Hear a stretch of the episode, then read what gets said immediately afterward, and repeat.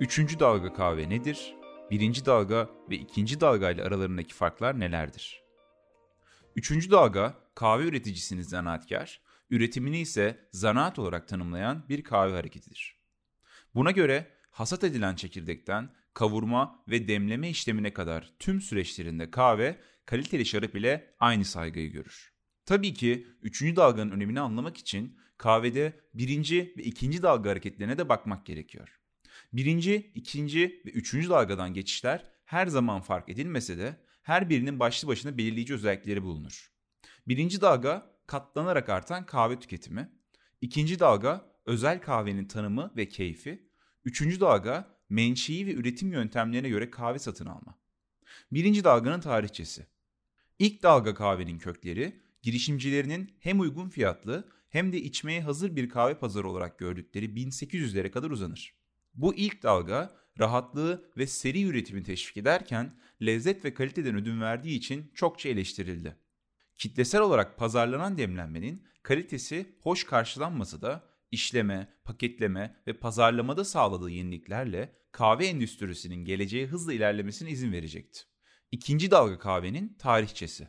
İkinci dalgaya geçişteki itici güçlerden biri ilk dalga altında pazarlanan kötü kahveye verilen tepkiydi.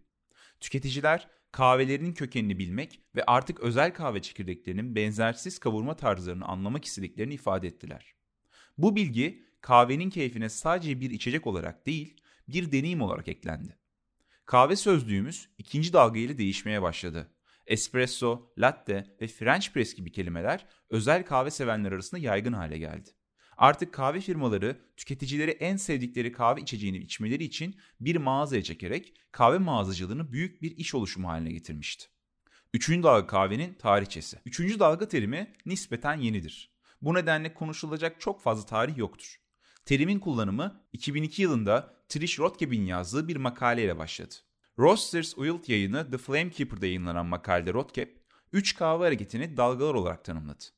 Bu tanımlamanın ardından hareketi temsil eden ana akım terimi 3. dalga oldu. 3. kahve dalgası kahvenin kendisinin karakteriyle ilgilenen kahve severler tarafından inşa edilir. Aslında bu hareket daha çok kötü kahveye ve kötü kahvenin teşvik edilme biçimine karşı bir tepkidir. İlk dalgada kahve tüketicisi harekete öncülük etti.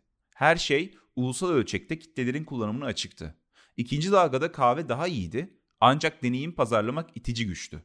Üçüncü dalga ile üretim ve pazarlama arka planda kaldı ve merkez olarak ürün sahneye çıktı. Üçüncü dalga birçok yönden bir tepkidir. İyi kahveye doğru bir hareket olduğu kadar kötü kahveye bir cevaptır. Kahve endüstrisindeki yeni bir şeffaflık vurgusuyla tüketiciler en sevdikleri kahvenin mirasını hasat edildiği çiftliğe kadar izleyebilir. Toprak, yükseklik ve işleme yöntemi ayırt edici önlemler faktörler haline gelir. Üçüncü dalga ile ilişkili kavurucuların ve kahve dükkanlarının çoğu bağımsız olarak sahip olunan ve işletilen küçük işletmelerdir.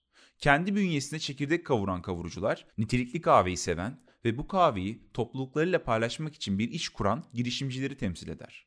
Morning, üçüncü dalga hareketine bağlı olarak ürünün merkezde olduğu bir anlayışta taze kavurduğu kahveleri sizlere ulaştırmaya devam ediyor.